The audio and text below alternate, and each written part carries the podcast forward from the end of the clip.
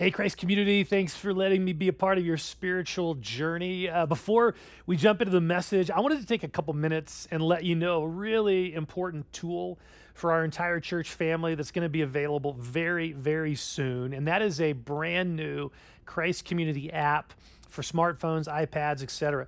This new and improved app is, is designed for us as a family to connect with what God is doing at Christ Community. So the website, that's more for anyone who's kind of checking us out for the first time, but the app, that's for us as family. And this is so vital to us now more than ever as we're such a diverse church, you know, connecting with and being part of this family in many in so many different ways. We have hundreds of people that engage in person on the weekends. We have hundreds of others of us that are engaging online each week as well. And so our new app is designed to give us all a central hub to engage all that's happening here on demand and in real time, no matter what way we experience worship. Now, once it's officially available, you can download it on your device. And for many of you Apple users, if you already had the old Christ Community app, it should automatically update for you. But there is so much cool stuff you're going to want to explore in this app. I mean, our, our, team did an amazing job. In this app, you can access teaching, you can explore groups, you can register for events, you can ask questions. You'll also see giving options that are incredibly simple to utilize. There will soon be a kids mobile pre check where you parents can check your kids in on your way to church. The app will even have some ways for people who are at our in person services to engage during that service. This newly designed app will be an easy way for all of us to stay connected with and engaged in all that is happening at Christ Community. Now, let me just say if you aren't using a smartphone or apps that much, don't worry. Everything you need will still be available, like it has been with our newsletters and emails. And you can always utilize the chat function on our website to get any of your questions answered. But our heart, our heart is to help as many people as possible feel connected here and be a part of what God is doing in us as a church. And we believe that our new app will help us do that much better moving forward. So keep looking for that update. We'll keep you posted on when that's released. Lord willing, it will happen very soon. All right, so let's jump into the message. I've been looking forward to this message for quite a while because in it, I get to share our vision for our church for the coming year. It, it, it, feels sort of like Christmas morning for me as your pastor. And here's why this word vision, that word vision is so critical right now. It's such a critical word right now. You know, when, when I think about what's going on in our nation and in people's hearts, it feels like we're sort of in a fog. You know, I described it recently to someone as, as, as feeling like we're flying blind it's like life is happening and yet we can't really see clearly where we're headed and that's a very unsettling place to be. It can stir feelings of fear of despair of panic of confusion even anger. I called a, a commercial pilot friend of mine uh, the other day and I, I asked him so how do you land a plane when it's foggy and you can't see the runway? And, and he told me you have to rely completely on the instrument panel you have to trust what those instruments are saying. And I feel like that's what we need in this season of fog and confusion. We need to trust our instrument panel. And, and, and that instrument panel for us is the Bible. In the Bible, God gives us a clear vision for how we are to live, no matter what is going on around us in terms of pandemics or politics or whatever. None of that impacts God's vision for how we are to live. So, what better way for us to dive into a message about God's vision for how we're to live than by talking about The Mandalorian? Uh, for those of you who don't know, The Mandalorian is this pretty fun television series on Disney streaming. It's part of the whole Star Wars saga, and it takes place a few years after the Return of the Jedi. So, The Mandalorian is this strong, armored up guy who was initially just a bounty hunter but he ends up taking under his care this adorable uh, baby Yoda creature who, who captures his heart. So there's this tenderness underneath all that armor. And he gets swept up in a story that is so much bigger than himself. Now, don't worry, I'm, I'm not going to spoil anything, but in like the third episode, we discover that there are other Mandalorians who are living underground because they are enemies of the evil empire that tried to wipe them out during a rebellion. So there's this scene where this Mandalorian meets these other Mandalorians. And as they're talking about their common purpose, they have this phrase that they say to each other. For you Mando fans, you can say this with me. This is the way. This is the way. See, this line, this, this mantra, this common creed gets repeated at various times throughout the series, and it really becomes this reminder to the Mandalorian of who he is and what purpose he serves. It's, it's a statement that grounds him in his life purpose.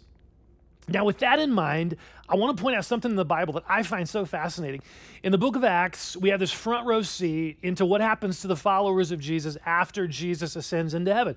So they initially gather in community, they get organized, um, but then a persecution arises, and, and they scatter throughout the region, spreading the good news of Jesus. And, and, and one of these persecutors, is a guy named Saul. And we're told in Acts chapter 9 exactly what Saul is doing. Check this out. Meanwhile, Saul was still breathing out murderous threats against the Lord's disciples. He went to the high priest and asked him for letters to the synagogues in Damascus, so that if he found any there who belonged to the way, whether men or women, he might take them as prisoners to Jerusalem. Did you notice how these followers of Jesus are described? They aren't called Christians. That doesn't happen until later. They are referred to as belonging to the way. This word way means path or road or journey. What I love about this description is that it speaks to the fact that these people are living in a different way than the rest of their culture. In fact, we see here that this term, the way, was used by enemies of the gospel to describe this movement. I mean, the, the thing that stood out the most about these Jesus people was not simply what they believed, it was how they lived. They lived according to a different way than the world around them. Now, think about that in light of the reality of Christianity in America today. For many people today, being a Christian is simply about what you believe. That if you believe Jesus died on the cross for your sins, you're a Christian. It doesn't matter if that has no impact on your life. It doesn't matter that you're living the same way the world lives. That doesn't matter. As long as you believe the right information about Jesus, you're good. Friends, that is to completely miss the purpose for which Jesus died and rose again. He didn't die on the cross to gather a group of fans who believe the right information about him. He died on the cross to create a movement of people who are so in love with him that they long to live the way he lived, to love the way he loved, this is the way. This is the way. We are called to follow Jesus. We are called to pattern our lives and our hearts and our attitudes and our actions completely around and upon Him. Regardless of the chaos in our nation, regardless of restrictions, regardless of who's president, regardless of who's on the Supreme Court, this is the way. Following Jesus. This is what our instrument panel directs us to do, no matter what the weather conditions, no matter if we're flying with no visibility. We are to follow Jesus. This is his vision for us, not just in 2021. this is his vision for us for the rest of our lives. Jesus says to us, Follow me. Not follow a political leader, not follow the latest trends or the latest view of sexuality or whatever. Jesus says, Follow me. And as your pastor, here's what I want you to hear. This is our vision as a church. This is what we are passionately pursuing. We want to follow Jesus wherever that takes us, whatever that means for us in terms of suffering or persecution, whatever that means for us in terms of breaking off religiosity or man made traditions or apathy or racial, political, cultural barriers. We just want to follow Jesus and here's what excites me more than anything else when we actually follow Jesus, we become a part of his movement to change the world. Following Jesus isn't about passivity, you know, uh, mediocrity, wimpiness, whatever. Honestly, following Jesus in our culture today is a challenging path. It is a subversive way to impact the world because we're doing it according to Jesus' kingdom and not the world's. This is the way. This is the vision that I want to give my life to as I lead this church. And I want to invite you to join me in it. Whether you are new to Christ community or you've been attending here for years, I believe God is calling us afresh to follow him, to be people of the way. I honestly can't wait for God, what, what, what God is going to do in us as we pursue this vision together. I, I believe we are living in a day and age in which those who choose to seriously follow Jesus are going to shine really brightly in the midst of this world that is so filled with anger and hatred. So, how are we going to pursue this? Well, let me share our vision for what following Jesus looks like, not only for us as a church, but also for each one of us as individuals. So, th- this is how we as a church articulate and envision what it means to follow Jesus. All things with Christ, as a thriving family, for all people. So I want to take a minute, a few minutes here, and explore a bit in a bit more detail each one of these phrases. So, first, all things with Christ. In John 15, Jesus gave us this powerful analogy about how we are to live our lives. Check this out. Jesus says, I am the vine, you are the branches. If you remain in me and I in you, you will bear much fruit. For apart from me, you can do nothing. This word remain is the Greek is a Greek word that means to abide, to dwell, to live in. It's describing this continual intimate relationship with Jesus where we are living in Him. We are drawing our life from Him. We are hearing His voice. We are filled with His Spirit. Our identity is rooted in His love. It is a life lived with Jesus experiencing Him in a real and tangible way. All things with Christ. Jesus is not describing a life in which we only experience, experience Him at church or we only experience Him in Bible study. He's describing a life in which we are continually we are continually connected to and aware of his presence in us wherever we are at work at school, on a tennis court, in a restaurant, at home, when we're taking a walk, when we're in the hospital, when we're cheering for our child at the, the soccer match. See, what this means is that when you are abiding in Jesus, everything is spiritual. When you're abiding in Jesus, everything is spiritual. You are welcoming his presence and insight into every situation and every conversation and every aspect of your life all things with Christ. Now, the question is how do we cultivate this kind of life with Christ? Well, back to my pilot friend. When, I, when we were talking about how he lands a commercial jet when there's no visibility, he told me that he actually practices this kind of landing. Just that day, he had landed a commercial airliner at DIA. It was a perfectly clear day no visibility problems. It was a clear day. But as he was landing, he decided to focus only on the instrument panel rather than what he was seeing around him. Focus only on the instrument panel as a way of practicing landing a plane when there was no visibility. See, through practice, he was learning to be more confident in trusting the instruments. And this is also how we learn to abide with Christ. It's through practices that help us cultivate this kind of lifestyle. Going back to Jesus' vine analogy, what enables grapes to be most fruitful is when there's a trellis. It's not when they're just all bunched together laying on the ground, it's when there's actually a trellis. There's a structure that they're attached to, and that structure enables them to thrive. In a similar way, there are certain spiritual practices that function like a trellis in our lives, enabling us to grow in experiencing Jesus in this abiding relationship. For me personally, my relationship with Jesus has been significantly impacted by four core practices stillness, scripture meditation, prayer, and Sabbath. Th- these are practices that I believe, if we incorporate them into our lives, they help us experience and all things with Christ lifestyle. They help they, they help us root our identity in Jesus' love. They help us be, become more aware of his presence. They help us face life when it feels like we're in a fog of difficult circumstances. So this is why, for us as a church, we often focus on these kinds of these practices.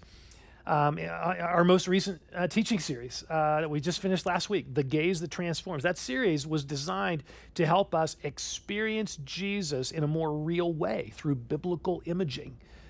Um, we, we're actually developing a core discipleship course in which we explore together these four practices. We, we have a pilot of this course that I'm going to be teaching in person starting Wednesday, February 10th.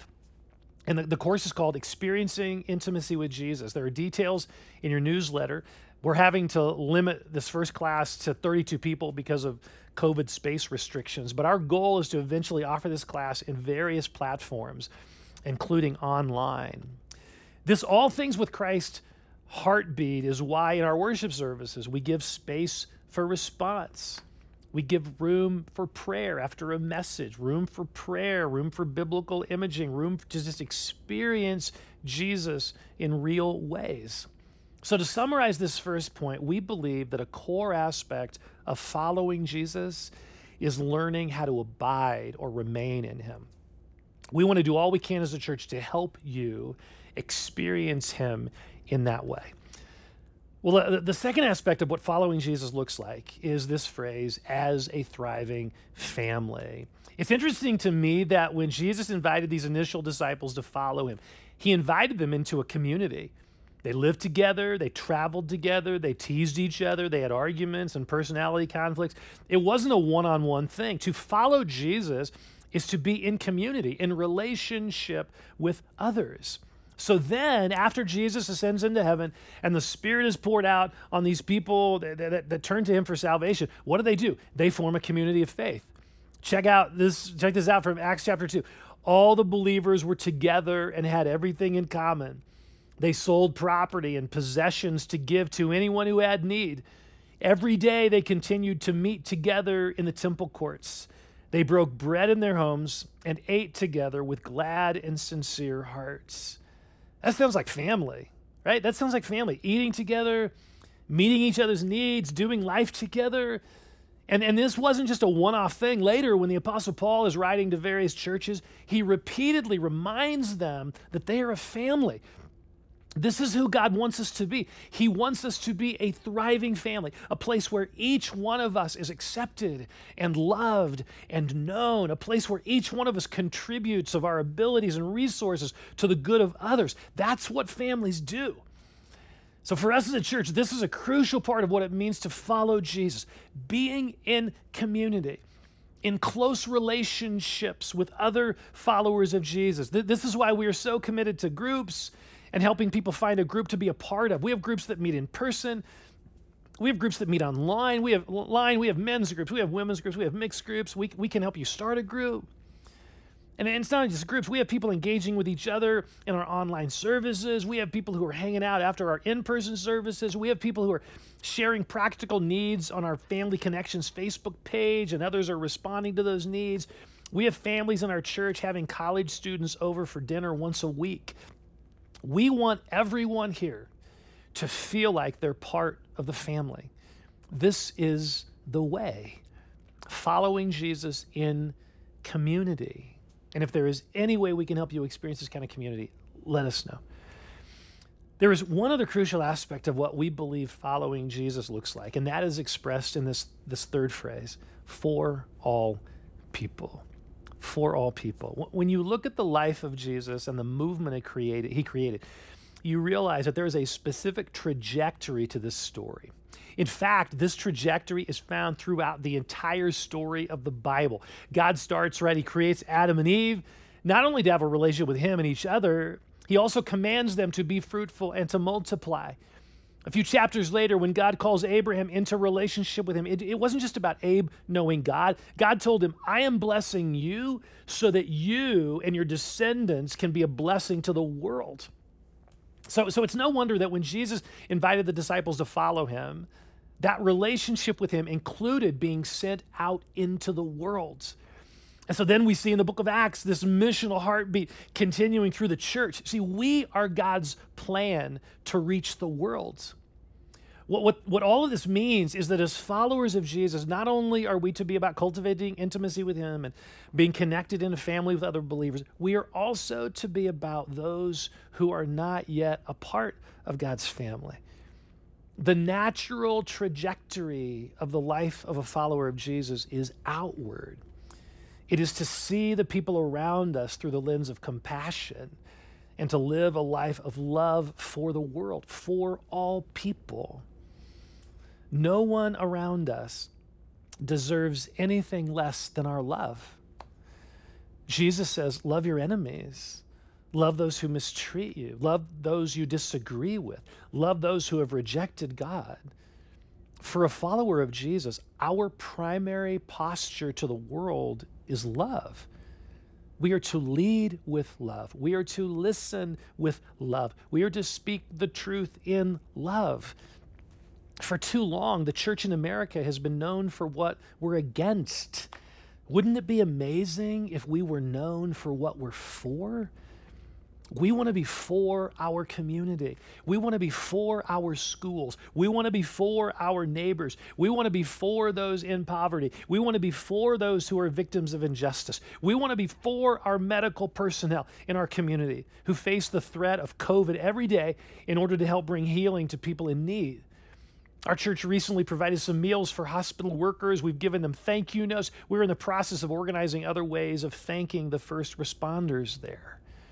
This is the way that Jesus calls us to live, to be for all people, to live as sent ones, to be instruments of his love and compassion to the world around us. I want us to watch a video of a couple in our church who felt this stirring a few years ago toward a particular group of people in Greeley. And, and, and, and God has responded by opening incredible doors.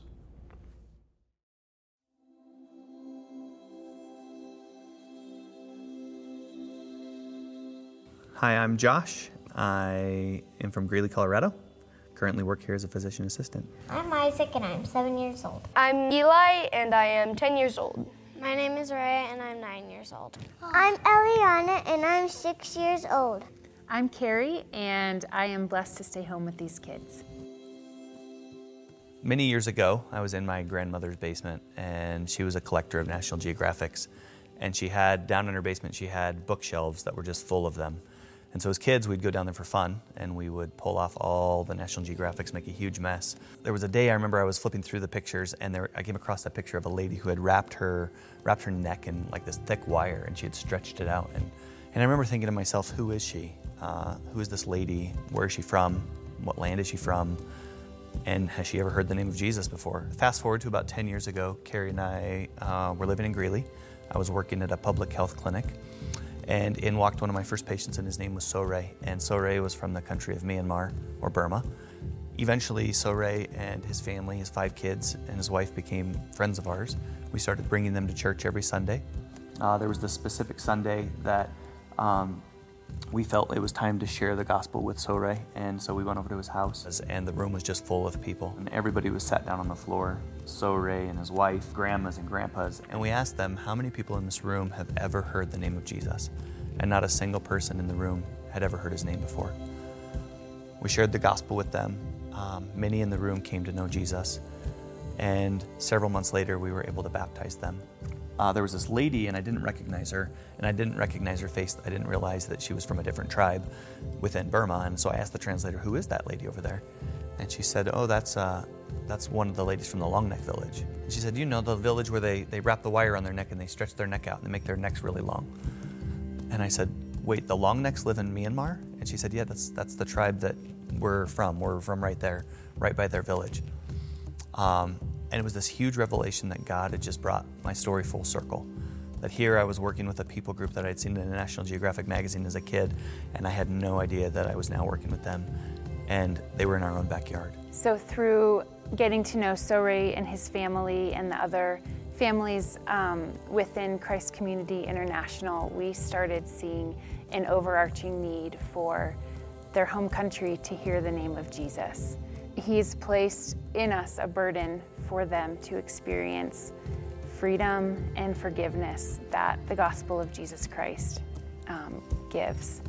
It's crazy because 10 years ago, we weren't intentionally looking to get involved with missions. We were having babies and learning a little bit about what it meant to be parents. But then God brought these beautiful people into our lives, and our hearts started beating in a brand new way.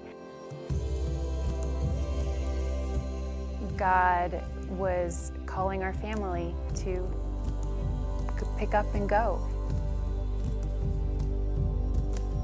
We spent the whole month of February in 2018 there with our kids and just kind of doing a vision trip, going around and meeting with different missionaries. Where are we going to be living? What are we going to be doing? I'll never forget looking into the eyes of this girl who worked at a tea shop that we would we'd go to every day, and her name is Popo. In her eyes, I just saw this deep void. I've never seen it before. And so I went back to our hotel room and I just cried my eyes out because because I have what she needs. But at that point, I couldn't communicate to her at all because I didn't have her language. Um, and so, like, that was really eye opening to me that, like, there is a real void in our souls that um, that is space for God. Like, God created and only He can fill it. And she's never had the opportunity to, like, to hear about to hear about him and about his love for her and about how valuable she is. That just reinforced that our call after we spent a month there yeah. of seeing person after person that had this void in their life that only Jesus can fill. Yeah. Like how could you not go? How could you not go?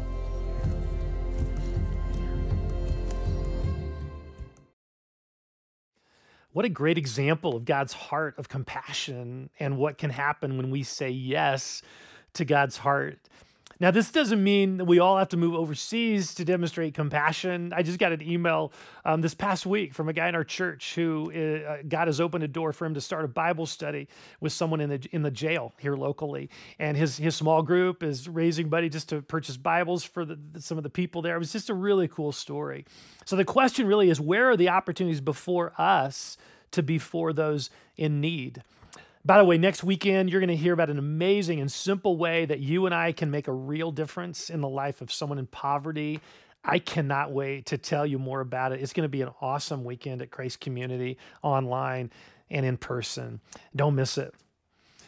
What a joy and privilege it is to realize that God invites each one of us to be a part of His mission to bring the good news of Jesus to those around us and to a world that is hurting. Imagine the power and the synergy that happen when a community of faith like ours is pursuing this together.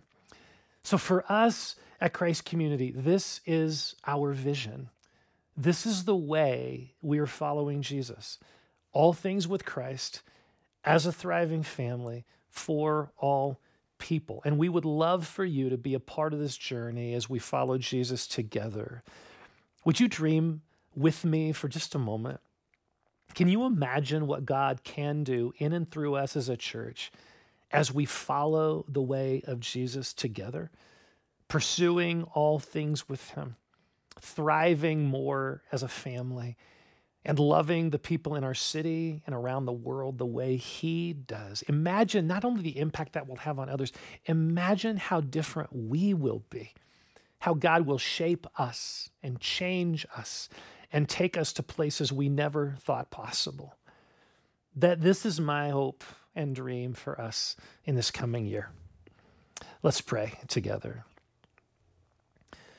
Father, thank you. Thank you for this invitation, really, this vision, this invitation to follow you, not only individually, but together as a community of faith and the impact that this will have in each of our lives and in the lives of so many other people. And so we commit ourselves to you. We commit our hearts to you. We commit our church to you and pray that you would pour out your spirit upon us as we pursue this vision together. And I want to encourage you right now, just in kind of this heart of response, would you take a moment and just ask Jesus in the quiet of your heart? Ask Him what He is inviting you to experience in any one of these areas. So maybe it's the all things with Christ. What is He inviting you to experience in a deeper way this year?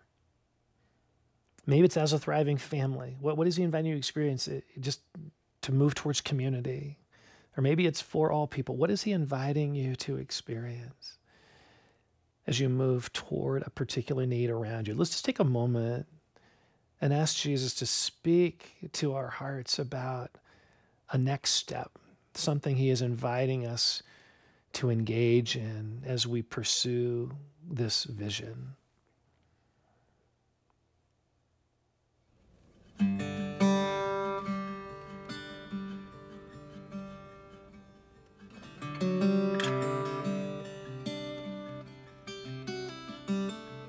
So, God, help us move towards that. Whatever you're inviting us to do, specifically in response to this message, in response to you, help us have the courage to move towards that. And we pray that you would do an incredible work in us and through our church this coming year. We love you. Thank you for the opportunity now to worship you. In Jesus' name, amen.